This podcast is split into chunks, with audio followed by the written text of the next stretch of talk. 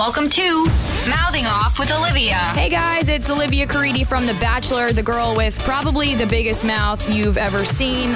But now I'm using my huge mouth to talk really smart things with my favorite reality stars, influencers, YouTubers, you name it. They're gonna mouth off too. Bam. This is Mouthing Off with Olivia. Okay, guys, I love all the Bachelor people that are coming on. I've got Jacqueline Trumbull here with me from uh, Ari season of The Bachelor, and then briefly on BIP five. Hey, how you doing? Hello. I'm great. How are you? I'm I'm so good, and I I got lucky. I met you with uh, some of my favorite people. When was Yeah. that? A couple with Charlene, who is, you know, one of my favorites. Maybe Ashley Spivey was there too. Cat Hurd was there. Cat heard, yeah. Yeah, so, so great. Anyway, happy to to have met you because I think you're awesome, and I can't wait to talk to you. Let's do before the show. Okay. You were someone before reality TV. Everyone had a story before we did something this crazy. So, where were you living? What were you up to? Relationships? I want to know all of it. I was living in New York City, so I'm remain jealous that you get to be there Yeah, now. I know, I know, I know. The move was rough. Um, yeah, and I had just started working in um, a psychiatry lab, basically, which is just like a feeder job into grad programs. Mhm. Relationships, I was like a serial casual dater. Okay. So I dated a lot and I loved dating. And I remember I went on a first date the day I did my like bachelor audition, like my the first in-person one. And then I met some guy like two weeks before the show. so you know. I didn't real. So okay, so we could have almost not seen you had those dates went okay. Uh yeah, I guess that's possible. I wish I had that attitude about New York dating, like having fun with it. Oh my gosh. How did you feel that way? I don't understand. Oh, I always loved dating. Like ever since ever since right after high school. Um and New York had so many I don't it's I kind of treated like I was trying to find like the best man and I was a little bit I was a little bit of a resume oh, seeker. Oh, cool. Okay. Yeah. Well, it's not the best approach to dating, but you know I don't like think anyone knows what the best approach is anymore. So That's true. is what it is. Yeah. I mean, I was in my early 20s, so it was, I, you know, I didn't, there wasn't as much as like a time crunch, and I was willing to date people that I knew I wouldn't end up with, which I'm no longer, I mean, now I'm in a, you know, I'm, I'm basically engaged. Yeah. But yeah. Yeah. Um, but it would be, if I were single now, it would be much different, and I'm not, I'm not sure how much I would love New York dating. Rough out there. I wish I could tell my recent story on my podcast, but I'm gonna I'm gonna just I'm gonna save him. I'm gonna my ego is not that bruised. Okay, so then you were, I believe, a fan of the show though, right? Like you had watched it before? Yep. Yeah, for like five years before. My first uh, season was Charlene's. Oh, wonderful. She's Yeah. so cool. So then okay, then you had watched if it was Juan Pablo, then you had watched Ari, right? Yes, although I think that season was earlier. I think I I It was before went Juan back and Pablo. like streamed some of them, but I did see Ari. Yeah, So you had been a fan, you had seen Ari, but I remember Ari was like a really last minute announcement. So I guess what was how did you get you know nominated or cast or whatever? What was that process like for you? it was it was shockingly easy. Like I had no intention of going on the show. My best friend nominated me for it. I mean, I guess seriously, but it's just one of those jokey things. Like he knew I was the fan. The um he nominated me because I like had a crush on Nick Viall, which Okay. now I don't I don't understand. Um, but Nick was announced as Bachelor, and so my friend Max nominated me for that season, but it was too late. So they I see. they, they called me like months later, and Ferrari season. Yeah. Interesting. So, but at that point, I remember everyone was thinking it was going to be Peter. Peter. And I think didn't you actually like make a joke about that in your your entrance or whatever like, "Oh, I am looking Yeah. for Peter." They yeah, Elan Gale told me to write down my ten worst ideas, and my first one was to walk out of the limo and say, "Where's Peter?" So that's what. And he said, "Perfect. Run with that." it was risky, but I was here for it. It was it was a good move. I mean, I just can't see you. Like, would would you have been excited if it was Peter? I, yeah, I was more excited that it was Ari. I mean, Okay. Peter's pretty undeniably attractive, so Yeah. I, it was hard to poo poo that option. But ultimately, it's like personal trainer in Wisconsin or wherever he is versus like cool race car driver who's Dutch and I do Um, love a Dutchman. I, I did I dated a, a Dutchman recently, and it was amazing. So fun. oh, They're good ones. Were you signed on like you got the green light though before you guys found out it was Ari? yeah. Your first impression, I guess, of Ari and of the first night, because obviously the first night is such a shit show.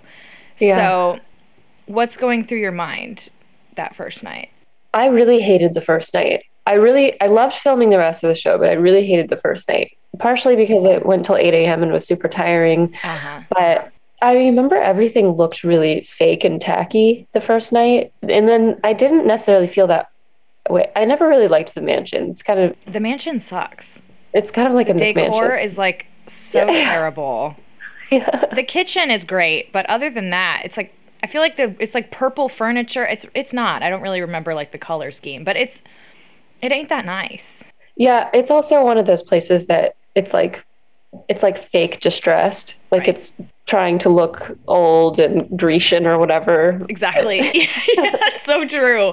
That's so true. There's your secret, everybody. It ain't that nice. And there's only two full bathrooms in it. Right. So and what? How many women? Twenty nine women trying to get ready in two full bathrooms. So that that's another joke Yep. of a situation. The first night, you did get time with him, I think. uh-huh. So Yeah, yeah, I- how did that go? I was like relatively privileged for the first night because I had like a protected 10 minutes with him versus other women were getting 30 seconds. Yeah. So, and I don't know. I mean, I, I guess I was proactive with the producers and just being like, line me up. I want to beat him. I want to get in there now. Um, but yeah, my first impression of him was positive. He had like a, I found him also more accessible than Peter would have been because he was on the show so long ago Right. and so uh, you know he hadn't on the one hand he'd been living that celebrity life a little bit longer but on the other hand the star fades after a while and so Yeah. Yeah. yeah very fast. You're like, oh, come back, come back. Um, okay. Well, another thing that I remember, I, I guess for, were you in, were you intimidated or not intimidated? But the first night, was there any woman that you you were just like, uh oh, or not uh oh, but just like wow. i was intimidated by the whole prospect of meeting a bunch of beautiful women in a house and having to live with them for a long time because I, I was always more comfortable with men than women, which is probably just a relic of high school going poorly. So, you know, like walking downstairs and it was a bunch of women in ball gowns was like already pretty intimidating. And I remember, I mean, it's so funny because, like, you know, my best friend from my season now is Jenna, and she was like the quintessential kind of Barbie. Yep. Yep. Blonde hair and the cheerful personality. Still and- true. Still true. yeah. um, yeah, so I, I just remember being like, oh my God, how am I going to get through this? But everybody, like, there was such a tacky sheen to everything. And I think it was lighting or something, or the fact that like other people had done her hair and makeup. It just, it, it nobody looked normal to me. And then the next day, I remember being like, oh my God, everyone is so beautiful. Right. Like, yeah, because everyone looked more natural and That's true. Actually, it was funny because I was I was podcasting with someone from my season uh, a few weeks ago, and she was like, because I remember like when I watched, I did watch the first episode, and when I got out of the limo, I was almost like, who is that? Like I've never looked like that before. Like, you know, airbrushed and looking phenomenal, and of course you got the big l- lights on you and the sheen of the water on the pavement, right? But Uh-huh. she was saying like, you know, the second day when when everyone has taken it all off and they're wearing their clothes, she was like, I was still just so intimidated by you, like naturally, but it was just so crazy to see everybody out of that that shine and just who they normally look like when they wake up in the morning kind of thing. So Yeah. So yeah, it, it did seem all like such a production the first night. And then like once it's up to you, it's like, uh, uh, do I want to put I think I did the whole makeup thing maybe once or twice and then I just kind of gave up, which was bad. Really bad. I don't know if you kept up with it. I don't how well how well you did there, but for I think for ITMs I didn't wear too much makeup. right. Yeah. Did you hit it off with anyone like from the start? Like friendship wise? Oh yeah, Kendall and I were super close. Okay. Like super close. Like I've rarely had such close like female I, that's not that's a lie. But it was just like one I've it's it's been a long time since I've been inseparable from another woman. Okay. and we we were inseparable yeah um bibiana was the first person that i remember liking on night one um i think mostly because she thought my peter line was so funny because she's a little bit savage you know like yes, yes. she absolutely is. I love Yeah. it too. So great. But here's what's funny, and I've never asked anyone this, is you were one of the people that, you know, didn't have a date right away.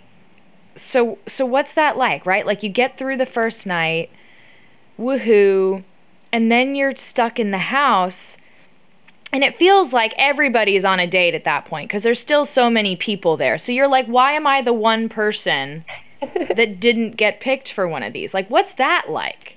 yeah looking back my reaction was kind of stupid um, because I, I i definitely felt rejected and i had i think i went into this show being like i am not the kind of girl who goes on the bachelor i was never i was never popular you know i'm not super dressed up most of the time i other like people have found me you know weird or I just I don't know. I was just like shocked that I was there in the first place. So when I didn't get a date, there was part of me that was like, oh well, of course. Like I'll be Yeah. packing my bag soon. You know, there's there's no th- this this makes a sad kind of sense. But what probably happened was that the first date was um, a driving date. Uh huh. I, And I race can't- car. Yeah, like a race car thing. And I can't drive. So that might have played in. But also the other person with me that didn't have a date was Lauren Luyendyk. Oh, yeah. maybe those were the people he felt most connected to on night. I mean it could have been you you could really you could really just go on a tangent thinking of all the reasons why things happened the way that they did. I do that all the time still. It's really bad. Yeah. Wow. Okay, well, in many ways you would think if you said I can't drive that they would put you on a driving date. Yeah, I think I think the problem was they didn't think I had a driver's license. I actually do have a driver's license. I just haven't used it in 10 years. But I'm not sure they were able to put me on that date. Like, okay, they did have to draw a line there. I think so, but I could be wrong. Okay, so so that moment happens. I'm sure you might have felt like a little bit behind right away, just Yeah. because you didn't get that that first time with him. So I guess at, at what point did you start feeling like not even just like Ari is someone I'm physically attracted to, but like Ari is my quote unquote like I'm dating Ari. At what point did he become like your boyfriend? Although he probably never did. yeah, he probably never did, only because I, I mean, I really liked him. Like, Yeah. I, I was very, very sad to leave. I did not want to leave. Yeah. but the only I really I think one of the reasons some of my airtime got cut was when they would ask me, I mean there's a lot of reasons, but one of them is that when they would ask me, how do you feel about Ari, you know, I'd be like I like look, like I like the guy, but he's not given me any validation. I mean, we had our one-on-one time was always great Yeah. but they would and i don't know how much of this was Ari and how much of this was production but he would have like little surprises for some of the women you know or special time with some of the women. And i was never one of those women. Mm. and i got a one-on-one date really late. So i would have probably considered us dating by the time that we had our, our one-on-one date. But when that arrived i was already thinking of leaving. And so there was never really a time where i was just securely like ari's my boyfriend. We're dating. Yeah. this is so great. Because uh, yeah, I mean, your your date. We'll talk about your date, but that that was later on. You had gone through the wrestling date, um, yeah. and then what was next? Bowling. Yeah, bowling was a, there was a hiking date too. Hike hiking, right? So, so let let's talk about the wrestling date because I'm so I'm so curious. Anytime I watch these shows and they put these girls on the dates where they like pillow fighting or wrestling or I'm th- that is like my nightmare. That's the last thing I would want to do is like wrestle. Like why can't we all just hang out? Were you afraid? I would literally be afraid. Oh yeah, I was terrified. I, w- I wound up probably being my favorite date. No. But and that's just because I think if everybody lived by the mantra, like do something that makes you nervous at least once a week, True. we would feel a lot more alive. Yeah. Because that whole like is that whole hormonal system that gets you geared up and like ready to do something scary and that all that adrenaline and endorphins or whatever and then this all released like that's such a great feeling and so that's what that date was like i mean i went in i, I just had to have a, a, I had to have some humor about it because i'm so unathletic and i knew an athletic date was coming um, and this was I wound up being kind of more pleased with this because it was fake wrestling. But that being said, I was paired up with Crystal, so I still got the shit beat out of me because she, you know, we choreographed it and it was just fun. But then I think she got into it a little bit and I did too but like when we actually went out into the ring I was like getting tossed around every like every hit was seemed a little bit harder kind of thing even though it was just play yeah yeah and there, there was like a section of our choreography where I started beating her, and they just cut that out of the episode because it was funnier to get to watch for you just to get absolutely annihilated. yeah, I mean that was more realistic anyway, honestly, because if it was a real fight. well, that's funny that okay, so you were with Crystal. I don't know mm-hmm. if Crystal was necessarily like big time villain at that point. I mean, she's maybe like turning people off kind of thing, but she wasn't really solidified as the villain yet that came at obviously the bowling time, which got a little wild. Um, but what's funny is like it, it to me, to the viewer, it seemed like you stayed out of the drama a lot. And I wonder if, if that's just like your your personality, your nature. Um, because I, I know you've obviously talked a lot about this, like your career outside of the show is and was at that time very important to you. So w- was it maybe just like subconsciously like I don't want to get involved in this because I don't want whatever could happen to affect what happens in my outside world? Yeah, that was a huge part of it. Um, and and another reason why you know you don't see me a whole lot on the show because I wasn't a very good narrator. Like I wasn't willing to call out other women. I wasn't willing to like criticize other people or be snarky. Um, and so, yeah, I was just not going to allow myself to be portrayed as somebody who had beef with other women and and was a person who caused conflict. Like I, I just couldn't let that happen. So that was a big part of it. I also just couldn't get really worked up enough about it to to do that anyway. Like Crystal, I, I like I liked Crystal okay enough. I yeah. mean, by the time by the time Florida happened, I still didn't. I still don't have that big of a, I found Crystal kind of abrasive. Like that was the extent of what I thought about Crystal. Okay. But she was not, she didn't do anything egregious. And like even the bowling date, it was so stupid because it basically Ari was supposed to give us special time. He wound up giving both teams special time. Right. The winning team and the losing team both got time. Yeah. Right? Yeah. Okay. Yeah. And then Crystal just like exploded in the car. And I think one of the benefits of me having watched the show for so many years is I'm like, I don't like why would you blame Ari for this? It could have been Ari's choice. It could have been production choice. That's something we'll never know. So just go with the flow a little bit. true. bit. Freaking true. So she like she lost it and then she tried to stay home from the cocktail party in a robe. And people were very upset about this. I'm like, why won't you just let her shoot herself in the foot? Like why do you, why does anybody have to get involved in this?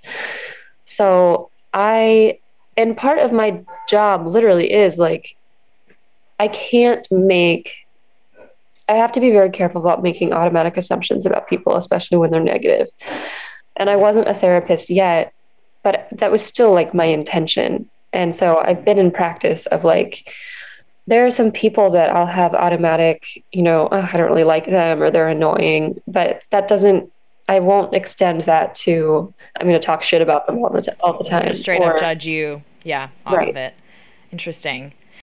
Well, I do have to wonder, I do want to go back to like career, right? So if you had watched the show, it seemed just so risky if to, to go on something like that. Like even if you were completely in control of your responses and how you handle things, like Oh, yeah. damn i mean even in moments where i was in my mind totally like level-headed and stayed out of things i still some you know like was there any part of you that was like i don't have enough control over all of this Yeah, there's a huge part. I mean, I wrote a speech about this actually at one point um, because it was like because I was I was asked to write a speech um, about the word attraction, and instead of writing, they wanted me to talk about the Bachelor instead of talking about Ari and my attraction to him. It was more like the attraction to fame. There was just something, and my personality I think is especially prone to this, like wanting shiny things. There was something too like cosmically alluring about right this opportunity. It's like I'm somebody who um, I needed like a lot of experience. I had kind of a sh- like not really. I I saw myself as having a sheltered childhood, and so I wanted to like try everything. That's why I dated so many people. Um, I dated like as many people as I could. I put myself in somewhat risky situations. I traveled everywhere, and the experience to see what fame is like was just like it was just too big.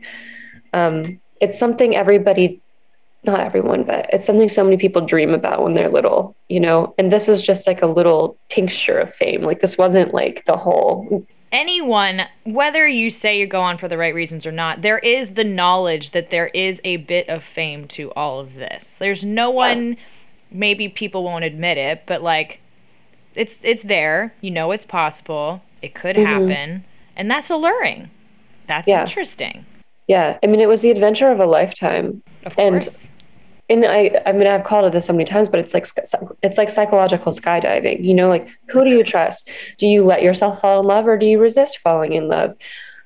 What is going to happen at the end of this? How you're put like you're putting yourself completely in other people's hands who don't have the best intentions. which you don't really know at the time Yeah, and even during it you don't quite know it but yeah that's just so interesting that because i was someone that had a career that i loved beforehand and didn't think about it enough probably in terms of like when i was there i got wrapped up i got sidetracked. I didn't have control in many ways over like how i went into it. I was just like woo fun party. So yeah it's just it's interesting because it, you you had so much knowledge of of your own body but also there's just so much out of your control Oh yes. I mean, I I carefully like I asked people before I left too, is this going to hurt my career? And it kind of seemed like conservative people and I mean conservative as in ca- more cautious. Yes. That they were like, yes, it could hurt, but then other people were other more outgoing people were like, no, it can only help. Like it's interesting. People think it's funny. And I think that's what it came down to getting into grad school. It's just whoever was the person who interviewed me, were they true. delighted by it or were they judging it? And I got lucky. so you get you do have your one-on-one date that's later on probably mm-hmm. too late in terms of trying to ha- have hope that this could be the right thing. And you had you said that you were already before that kind of thinking like am i supposed to to be here? Should i should i go home? Right? I think you said that? Yeah. Well, it was complicated. I mean, Lauren Lauren actually had her date the day before mine. Mhm. So it wasn't technically too late to make a connection, but the reason it was a bit too late for me was because my boss at my research coordinator job wanted me back. i see And yeah, and I and I knew that before going in. I, I basically cut a deal with him that I would come back after a month, and producers knew this. But the deal I also made with myself was if I fell in love with Ari, I'll stay. I see. And at that point, I mean, it was like I if the one-on-one date, I mean, it did bring us a lot closer and it did make me develop strong feelings, but I was a serial dater. And so my approach to dating was usually like, okay, I'll go out with somebody a couple times and I'll basically know if they're a yes or a no probably after the first date or first couple. I would think so, yeah. Yeah. And so I met, you know, we went out, I went out with Ari and I was like, I have really strong feelings for you, but I don't know how much of that is explained by the show itself and loving this experience. And I can already see that we wouldn't work out. And so I'm not like, I can't risk my career for something that I know won't work out long term. So that night, he did offer you a rose and you did take it, but at least in the ITMs, it seemed like you were very, very emotional about yeah. accepting that. I never know. I take all that with a grain of salt. You never know what's going on in the background. Um, and then it was the following week in Italy, right, right, where you you end up sending yourself home. Yeah. Okay. I get, what led you to that, where you were like, okay, actually, no, I'm I'm going to take myself out of this.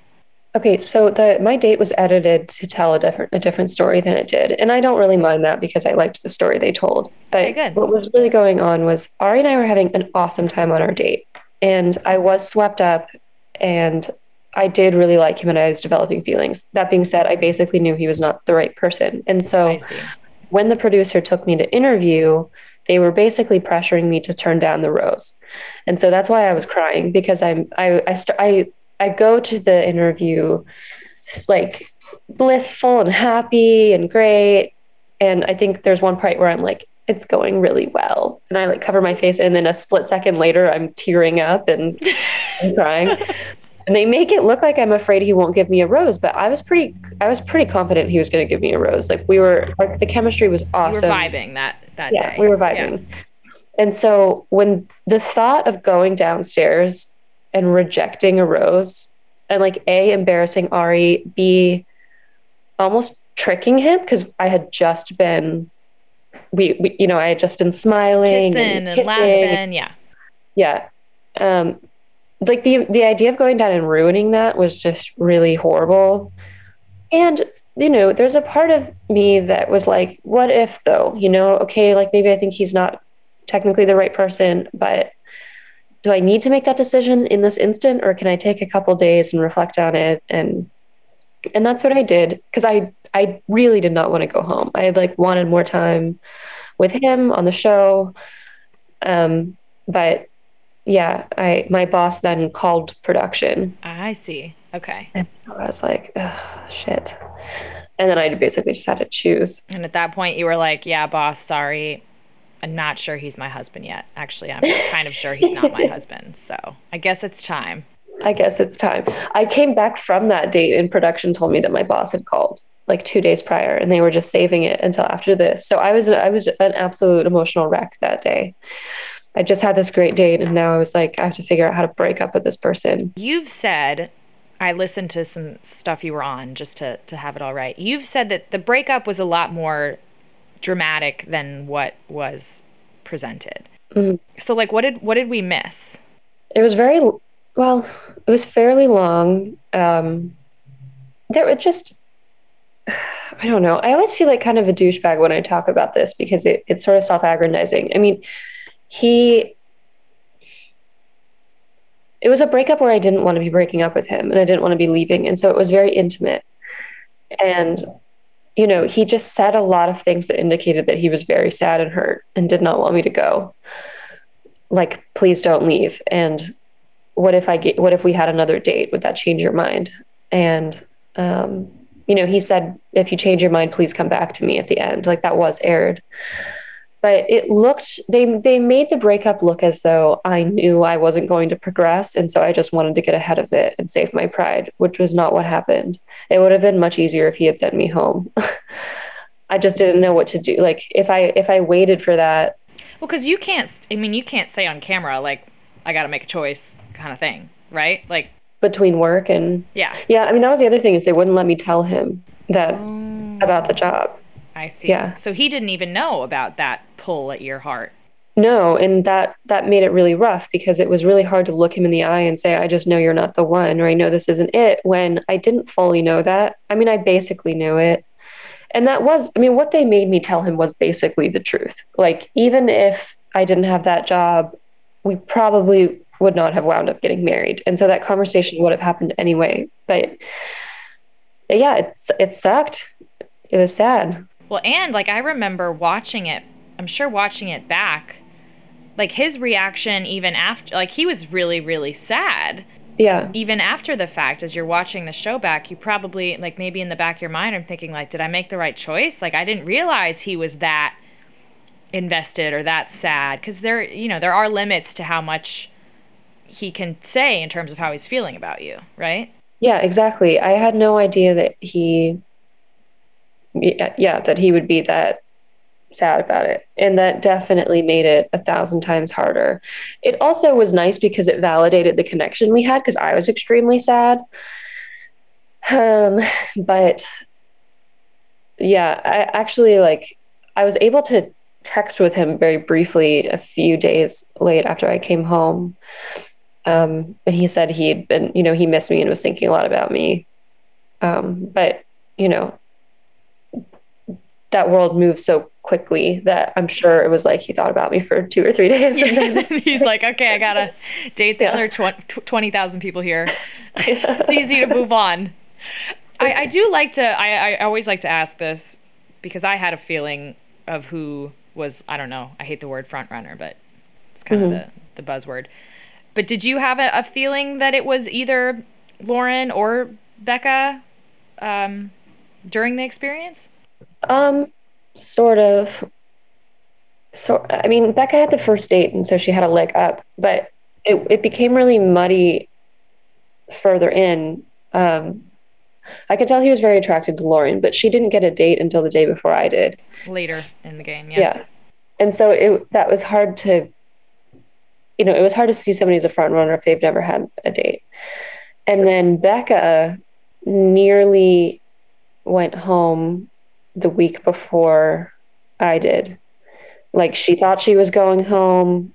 Um, I think, I think he was considering her going. Like I, I think that she was kind of close to going home.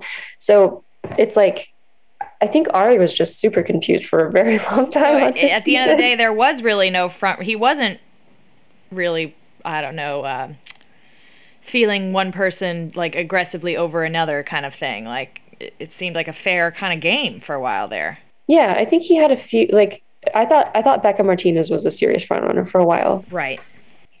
And she may have been, I'm just not sure. Um but yeah, when she said she was 22, it kind of So let's I I do want to talk about um kind of your not portrayal, but you've gotten I think unfairly like so much heat from the internet. Yeah about career stuff and PA. You know, there's this conversation you and Arie had where the way it came off, you were everyone says well, she's misrepresenting your PhD stuff, which as someone who tried to have a very long, intense conversation with The Bachelor about my background, I should have known that not all of it can actually make air. So, can we have a full look at this conversation about your career at that point?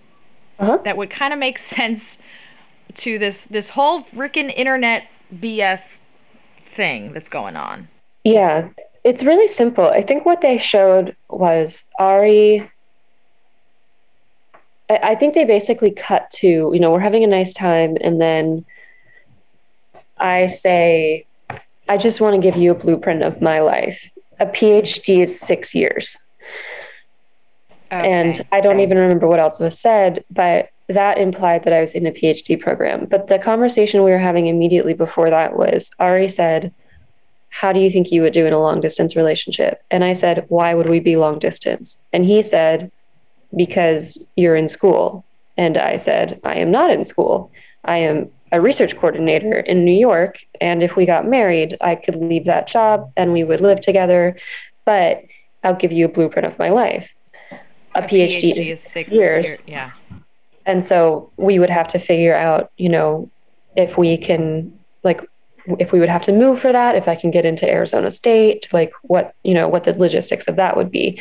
But we would have like two years before that started. And, you know, I could put off applications for a year so we have more time to solidify. Like that was the context of that of that whole conversation. Way too much to fit into three minutes, darn it. Uh-huh.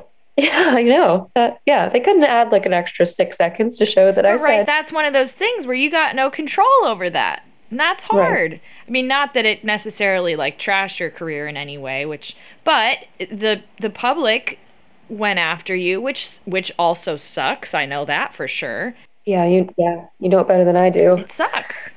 Yeah, I mean, I, I think it was also a relic of like I don't know that that was bad faith of production. I mean, if people like I, I think people who aren't diehard fans who like don't follow the contestants later on social media, they probably walked away with a positive impression. I'm sure. Because I didn't say anything like incorrect. It was believable that I was in a PhD. But then people who followed me found out I wasn't. And then memory starts working in funny ways. They were like, well, why did she why did she list her job as PhD student? And it's like, I didn't list my job it said research coordinator. So they they started describing things later in memory that didn't exist. And and that was so if I was so angry at the time and so distressed constantly, you know, reading Reddit comments and Instagram or whatever. But my mom at the time told me, you know, you can't control it just be fascinated by it. And if I look with the lens of just fascination, I mean, you learn a lot about memory. you, you, like really learn do. a lot about contagion and um, and how one Reddit comment can like I did a reality Steve interview and somebody did the recap and they intentionally put it in the least flattering light possible. Like when I said I was intimidated by Jenny Jenna because she was, you know, this sort of beautiful like Barbie like yeah, yeah, yeah, girl. They they turned it into I liked Jenna because she was like a Barbie or something like that. You know, like they they just twisted everything, and then from that point on, it was just total contagion in people. And I, remember being like, all right, I got to get off this site because it's not yeah, it's, it's not out healthy. of my hand. I yeah. Well, you've also kind of mentioned a few times your disappointment in the fact that your relationship with Arie was like largely, you know, diminished. Mm-hmm so yeah, I, I guess at the at the end of the day, I guess why did that bother you? But like, what what were things that you felt like did kind of because you you've talked about how you had you know some not mental health issues afterwards, but it was like you know very it's very traumatizing in many ways to go through this experience. Yeah. Like, what led to some disappointments post show? Yeah, I try to talk about these things as honestly as possible, yeah. which can often be I mean, a little bit unflattering. So I will try to own up to when it was ego.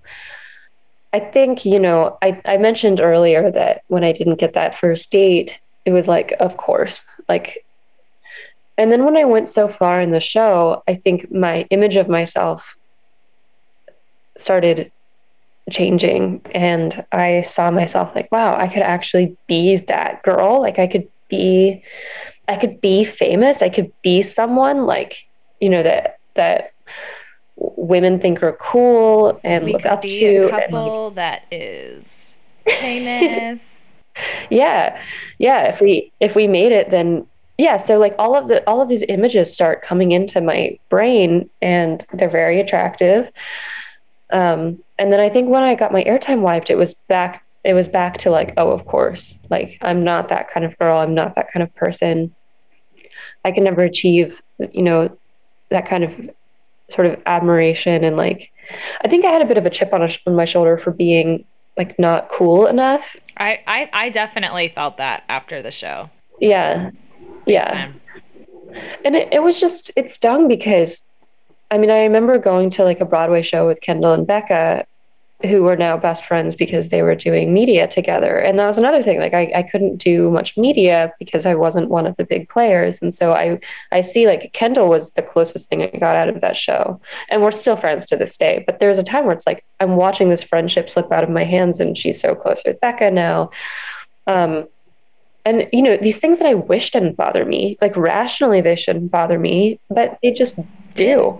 Yeah, do. And yeah, we're at this Broadway show, and there's just a horde that that comes, and they're speaking like exclusively to Kendall and Becca, and I'm in the middle, just like feeling like a total loser because I've been there so many times. It's stupid. Oh, yeah? What you're saying is completely, I mean, rationally irrational is what I Yeah. think. Like, I yeah, it there's nothing like it's just to me was like one giant not like comparison, but you want to be the person everybody loves. You want to be the one where like you go out to the bar and everyone wants a photo. Like no one wants a photo with the villain. They all want to whisper and talk shit about the villain and then you feel Yeah. like an absolute loser.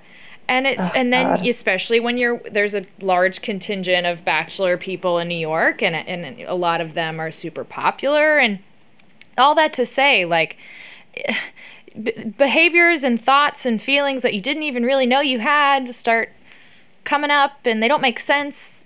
Yeah. and they don't really make sense till years later to be honest. I mean now i'm like oh god what was that? But in the moment yeah that that's just how you feel. You want to be cool. Yeah, it, it's. I think the reason I keep talking about high school and like, you know, growing up was because in high school there's a social hierarchy. There's the popular kids, there's the cliques, you know, oh yeah and that doesn't exist so much when you're out in the world. But then it comes shooting back at you once you're on The Bachelor because it, and that is like such a firm social hierarchy, and you can see it. Because there's a number next to your name that signifies Instagram followers. And so you can see who is above you in the social hierarchy and like who's cooler, who's more admired. And it's just icky, you know? Like I love New York because of the anonymity. Like I there's a social hierarchy in the sense that, you know, there's Bloomberg and he's a billionaire and like of course I don't have that. Right. But you don't walk around feeling at least I didn't. I didn't walk around feeling inferior to other people Never. in New York. Mm-mm. Yeah. no And so when you're literally told by a number like you are inferior, you have fewer followers, you make less money. you do have less sponsorships people are unfollowing you more yeah Right. yeah literally you don't want to be bothered by that. You want to say it's stupid. And then the worst part is that everyone else is telling you it's stupid.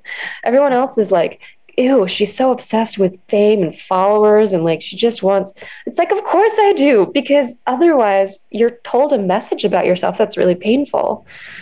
And yeah, it takes a while to untangle from that. And the PhD is really what helped me do it, but it was rough for, rough for a while. We I we'll get to the PhD obviously. I BIP we there's not a whole bunch to talk about, but I do want I do want to know like you, I'm assuming pretty soon after you were approached to do BIP. Um, I'm assuming you because everyone wants to be original cast. Yeah. You came in kind of at an inopportune time. Yeah, I I rejected original cast, which was the stupidest thing I could have done Why did you do that? because my because my boss wouldn't let me go for more than 2 weeks and I already had to negotiate for that time. And so I I wish I had done this in well, I don't need to wish anymore. My life is fine. But if I had wanted to stay on the show, what I should have done was go original cast and just leave midway through. But I didn't want to repeat what I did on The Bachelor and have to like break up with somebody Right. Um, or just not be able to see it t- to the end. And so I was hoping if I came in just a little bit later, You'd have 2 weeks to potentially see something through. yeah, But then you got there and everyone was kind of kind of coupled up. You went on a date with Kenny, right? yeah. in general, what were you hoping? Like what what were you hoping would happen heading in there? Like, okay, this this is the experience that I'm the one I wanted the first time didn't really happen, so let's do it the second time. Like try to end up with someone potentially and give it the best shot. What was your attitude heading in? I mean, when I first signed up for Bachelor in Paradise, I think I was like, oh, it would be cool to meet somebody, but mostly I just want to go back and get more of that heroin, you know. Um, Yeah. and and just hang out with my friends. You know, I knew Kendall was doing it, um, but I had just met someone I was absolutely crazy about, and I had signed the contract before I met him. I mean, the same thing happened before The Bachelor. I signed the contract The Bachelor, and then I met this guy at a wedding. I was absolutely crazy about, and then I dated him for six months after the show, and then, yeah. Uh, and then so it was sort of the same story this time, except it was a more realistic option because that guy lived in Hawaii and this guy lived in New York. Um, but you know, I had to tell him I was like going on the show, which I think basically spelled doom for our relationship, unfortunately. And so I went in like essentially knowing that no one I met was going to live up to this guy. Like this guy was like everything I wanted on paper and, you know, elsewhere. And so I was just kind of like, okay, we'll see what happens. Uh, but I'll basically probably just like have a fling or something and then go back, Go back, and go date back. this guy for real.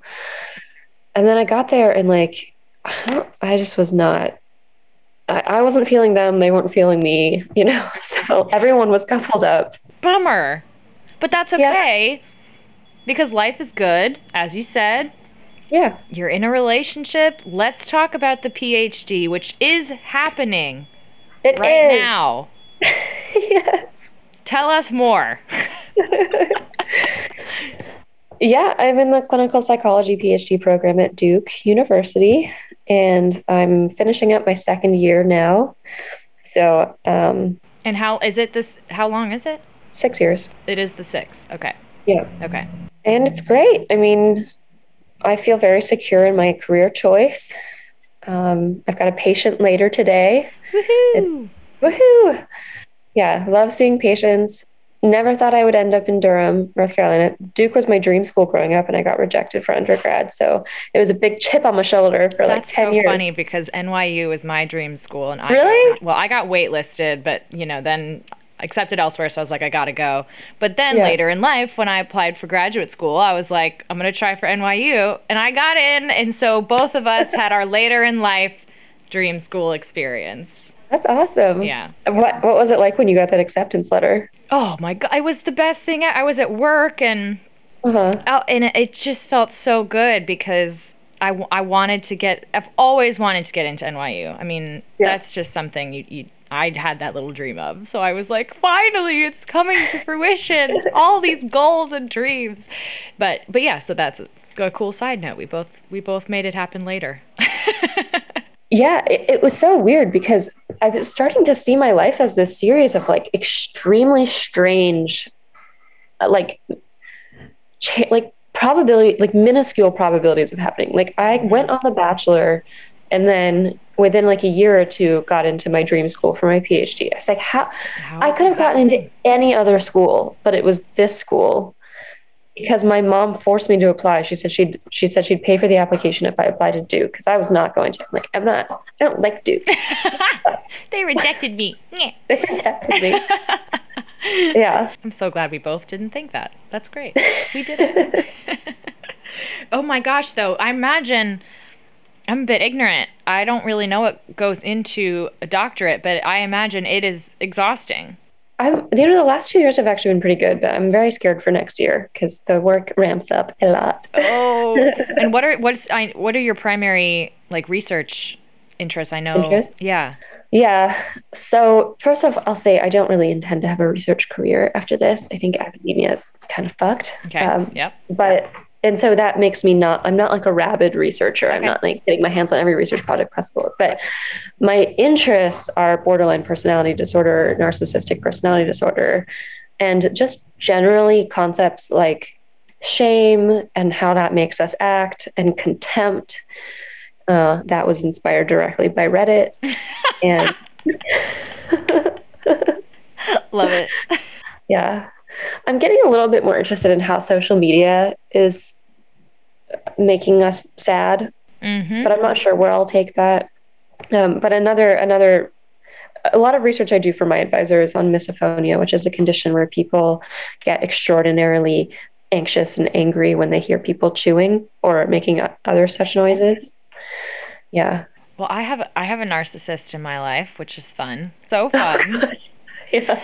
um, and I didn't even really notice it. Like, gr- I mean, growing up, I was like, "What the fuck is this?" But also, like, I didn't know that that was a, a personality disorder. And I've, you know, since it, I've now read books about it and like all that stuff. And there's all these things I wish I knew in terms of like how NPD like manifests in life, right?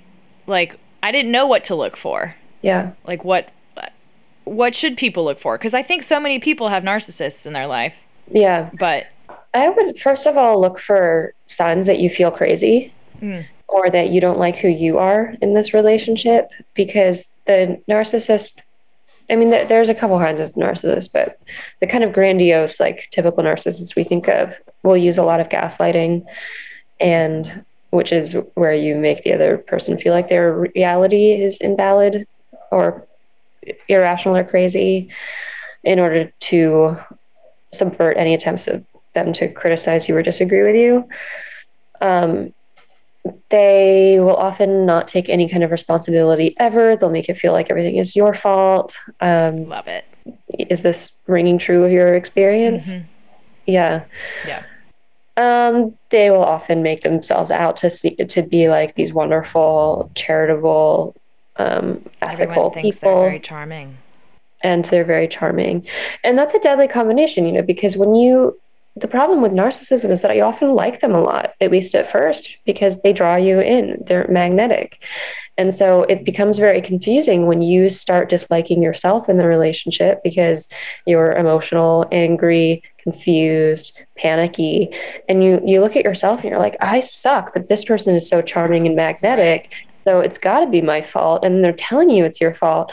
So that kind of like that kind of dynamic, I, I, I think would clue you in, especially if it doesn't exist in your other relationships. My um, a very close friend of mine has had depression for many years, but it, it just like came to a head uh, a few weeks ago, and I, I I I'm I'm dealing with this whole and this is we'll talk about your podcast, but I I love listening to your podcast. Um, and I I've dealt with these feelings of like what I I'm a shitty friend because I don't know what to say or like how to make it better and Yeah. like mental health you know as someone who was depressed like it extends so far beyond yourself right like my family my friends and i never wanted them to feel like failures but i know that they did because it's like how do you reach someone who needs help um and so yeah and like i i just i love i get let's talk about your podcast so we Okay. can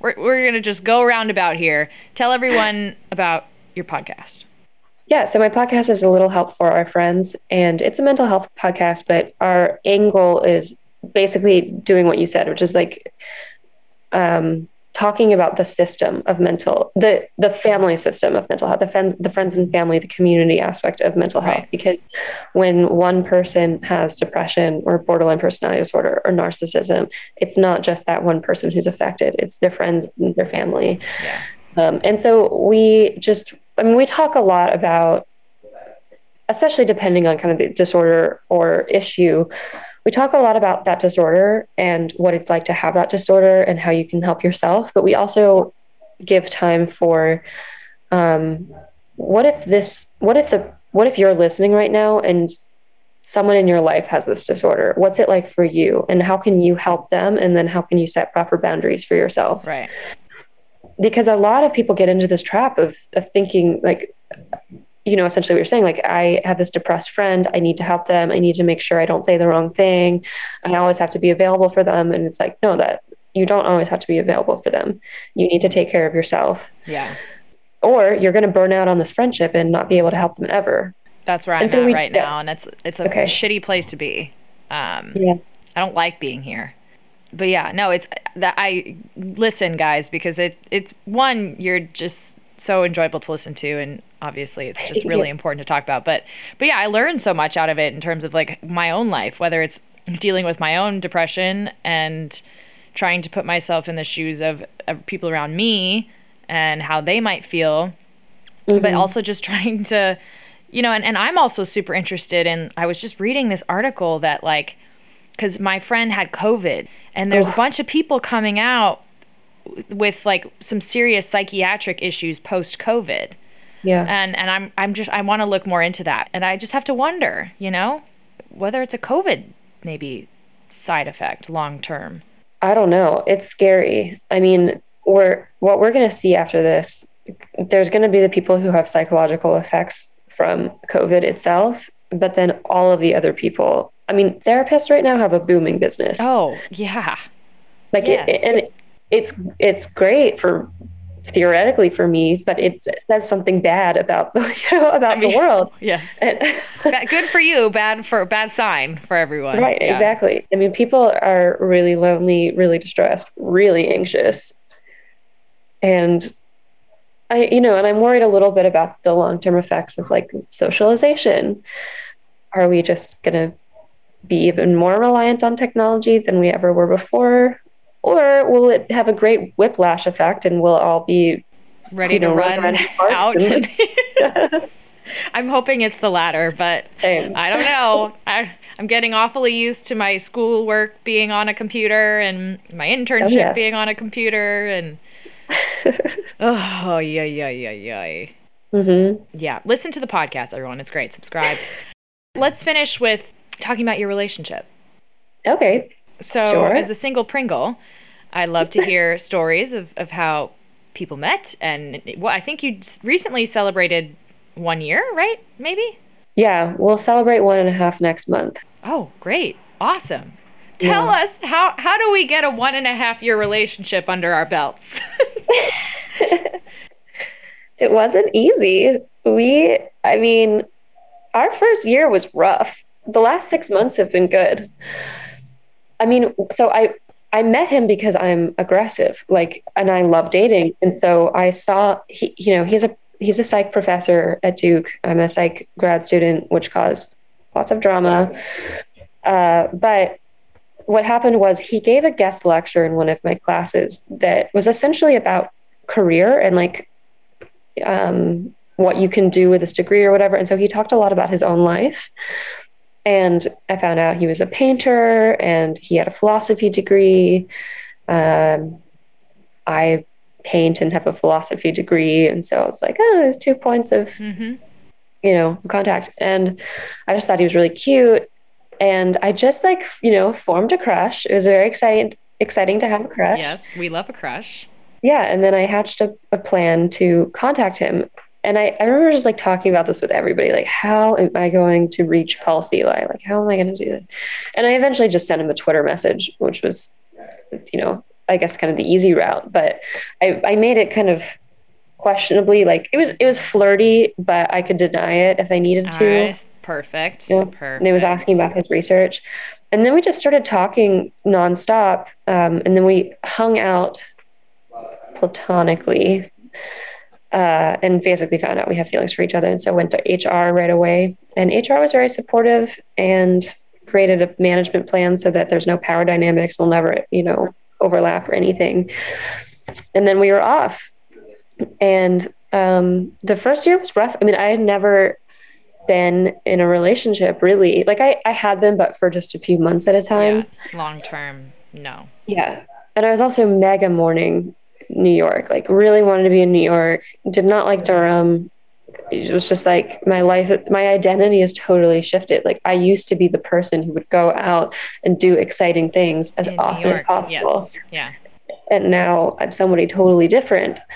And we had to work through issues of jealousy, um, because I'm very open about my sexual past and dating history or whatever. And um, that was hard for him. I can imagine, but that's good that you worked through that. Yeah. Um, and we just, I guess we just fought and fought and fought. And then both went on anti anxiety meds, and now we're happy as clams. Wonderful. so I guess the answer is Prozac. it's the key for a My year. My answer is Wellbutrin, and yours is Prozac. It's wonderful. That's fantastic.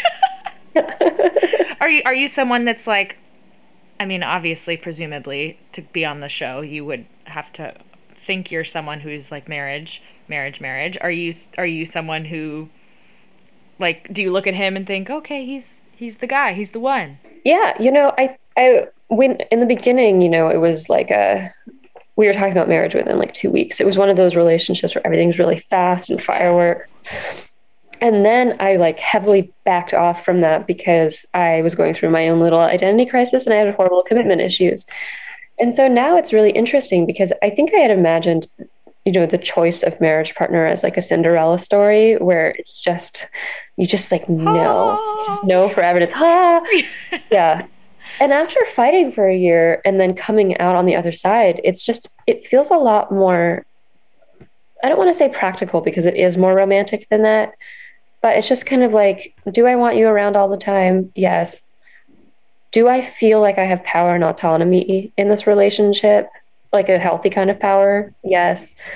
Um, do we do I feel like you support me in my vision for the future and I can support you? And it, yes. So it's like all of these things just kind of come together and it feels like it feels like making a choice. Like I think for other people who really want a relationship and commitment, it maybe has more of that, huh? But for somebody it's very hard for, I really had to like get myself in the right headspace via SSRIs.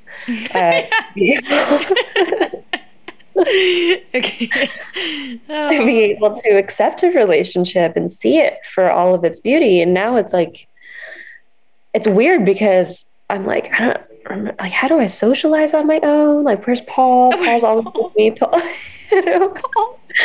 like, yeah. I can person. understand that. I'm, it's like, obviously, I'm not in a relationship, but when I was 23 on the show or whatever, younger, I just thought marriage was like fireworks and right it's so easy and you just walk up to someone and you know it's the thing but now it's it's it's not even like I don't want it cuz I'm I do but mm-hmm. yeah I look at it more in terms of like am I getting check check check check out of this that would make sense for us to be together forever in a marriage yeah, yeah. so it's it's not not like it's not romantic but you just as I've gotten older I'm just like yeah that might not exist for some I, have I've given up on this concept of like I'm just gonna walk into a grocery store and he's just gonna be there and it's gonna be romance and love every day. I don't have that vision anymore. You know, it's just yeah, it, you know, and I don't First of all, the grocery store thing is so funny because I I just remember being young and like walking in the grocery store and thinking like, what is it with the grocery store? Why is this an image that comes to so many people? Every time I think of that image, it's always in a grocery store. Yeah. It should be in like a library or something. I'm switching it. It's a library. oh, you're right about that. We both reach for the Proust. Yes. Instead of the pineapple. oh god, it's so embarrassing. Yeah. Yeah. Okay. Um, I, I like it's also just I I'm a little bit of an emotionally congested person. Like I'm not the kind of person who says a full-throated I love you, even though I feel it, you know. I mean it's the same with my family. Like it's just it's hard for me to be emotionally vulnerable. And it was really easy for me to be emotionally vulnerable in the beginning stages of, of dating somebody because I don't know. I think because I'm all I'm all dopamine. Then it's all hormones and excitement, and, and that kind of throws. And I, and I'm not the commitment hasn't hit yet. So the thing that I'm afraid of and avoiding hasn't hit yet, and so I'm just totally you know inhabiting myself. But then as things as relationships set in and get serious, I get a little bit withdrawn, and so I think you know I had to stop count like Paul and I had that ah, fireworks and everything. Yeah. Like we had that, so I know that it's there I know that it's there and I know that he, like I'm not going to find somebody else, you know, that would make me feel that more than him. But the difference with this relationship is he also feels like my best friend. I like his smell. I like touching him. He's very Pheromones soft. are a thing. You know, it's just like it's just a it's just a relationship that makes me feel safe and has transitioned me from thinking about living in the moment and partying and like these images I had of being 25 year old, you know, femme fatale. And it's changing now to like imagining what I'm going to do with our kids oh. and, you know, like being a mom and all of Yay! It's,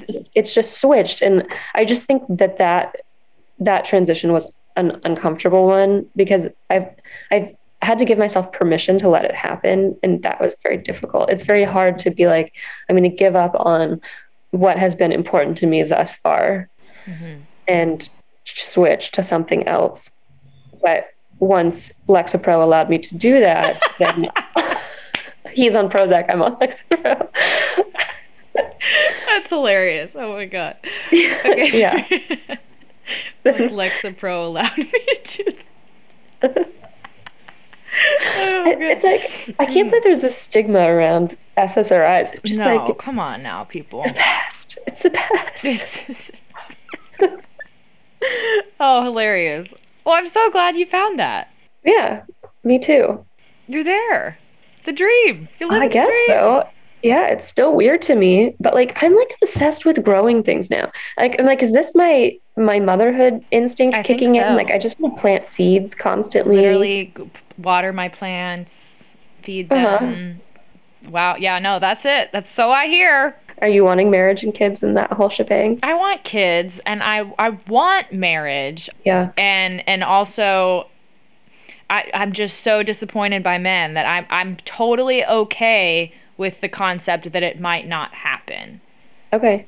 Which is Yeah. okay. Like I used to feel like my worth revolved around uh, finding a relationship and finding a husband and now I'm just like okay, I guess I'm just going to do this thing uh, by myself cuz I'm cool and if someone shows up and is like I can sit at your table, I'll be like 100%. But like I'm not going to force it, you know? Yeah. But I want it. Of course I want it. And there's days where I'm I'm sitting in my apartment by myself and I'm like, fuck, I would love to have my Yeah. Paul here, but I don't know where. He's not at the grocery store and he's not at the library. So he's on the subway somewhere and those it's hard to find someone in the subway, right? Like Ugh, yeah. so many different cars he could be in. What do you think about people introducing themselves in person? like men coming up to you oh, and love. saying, love it. "Yeah, me too." I am so anti dating apps. It's that's so painful for me. I know some people like function well on them, but I'm just a bit too old fashioned for that. So Yeah. it's either like meeting someone in person, either Mhm. like at a you know a, a part which parties don't really exist, but one day. Um, but yeah, uh, so having that face to face contact with someone where I could feel like a chemistry, I don't have to get through the awkward, like, can I have your number? Blah. Like, that's Yeah. what I would love. Or just a friend saying, hey, I met this guy, I know this guy, he seems like he'd be a good match. Like, that's, I just need that interpersonal connection. I can't do the, the swipey swipies and the house Yeah. weathers and I can't do I that. In my early days in New York, men would like come up to me on the subway all the time, and that doesn't happen anymore because of dating apps. I think No. so. Literally does not happen. Zero. Ever. I live in the wrong era. I would love to go back to 2010. Okay, everyone. Subscribe to the podcast and um, get to know your mental health and the mental health of others and, and uh, go Paul and go PhD. That's a pretty good summary. Go Prozac. go sec. if you get anything from this podcast, That is at all you all, need is the last five minutes of this entire podcast. Just Please consult a But psychiatrist. all yeah, please. And please don't take our word as medical professionals. I think we're supposed to say that because we are supposed to say that. there you go. That's probably not perfectly said, but uh, cool, everyone. Oh, let's uh, your social media. Say your social media, please. Oh, yes. My Instagram and Twitter are at Trumbulina. And that's T R U M B U L L I N A, my last name, with an I N A at the end. um, and my podcast is A Little Help for Our Friends. All right. Peace out, everybody.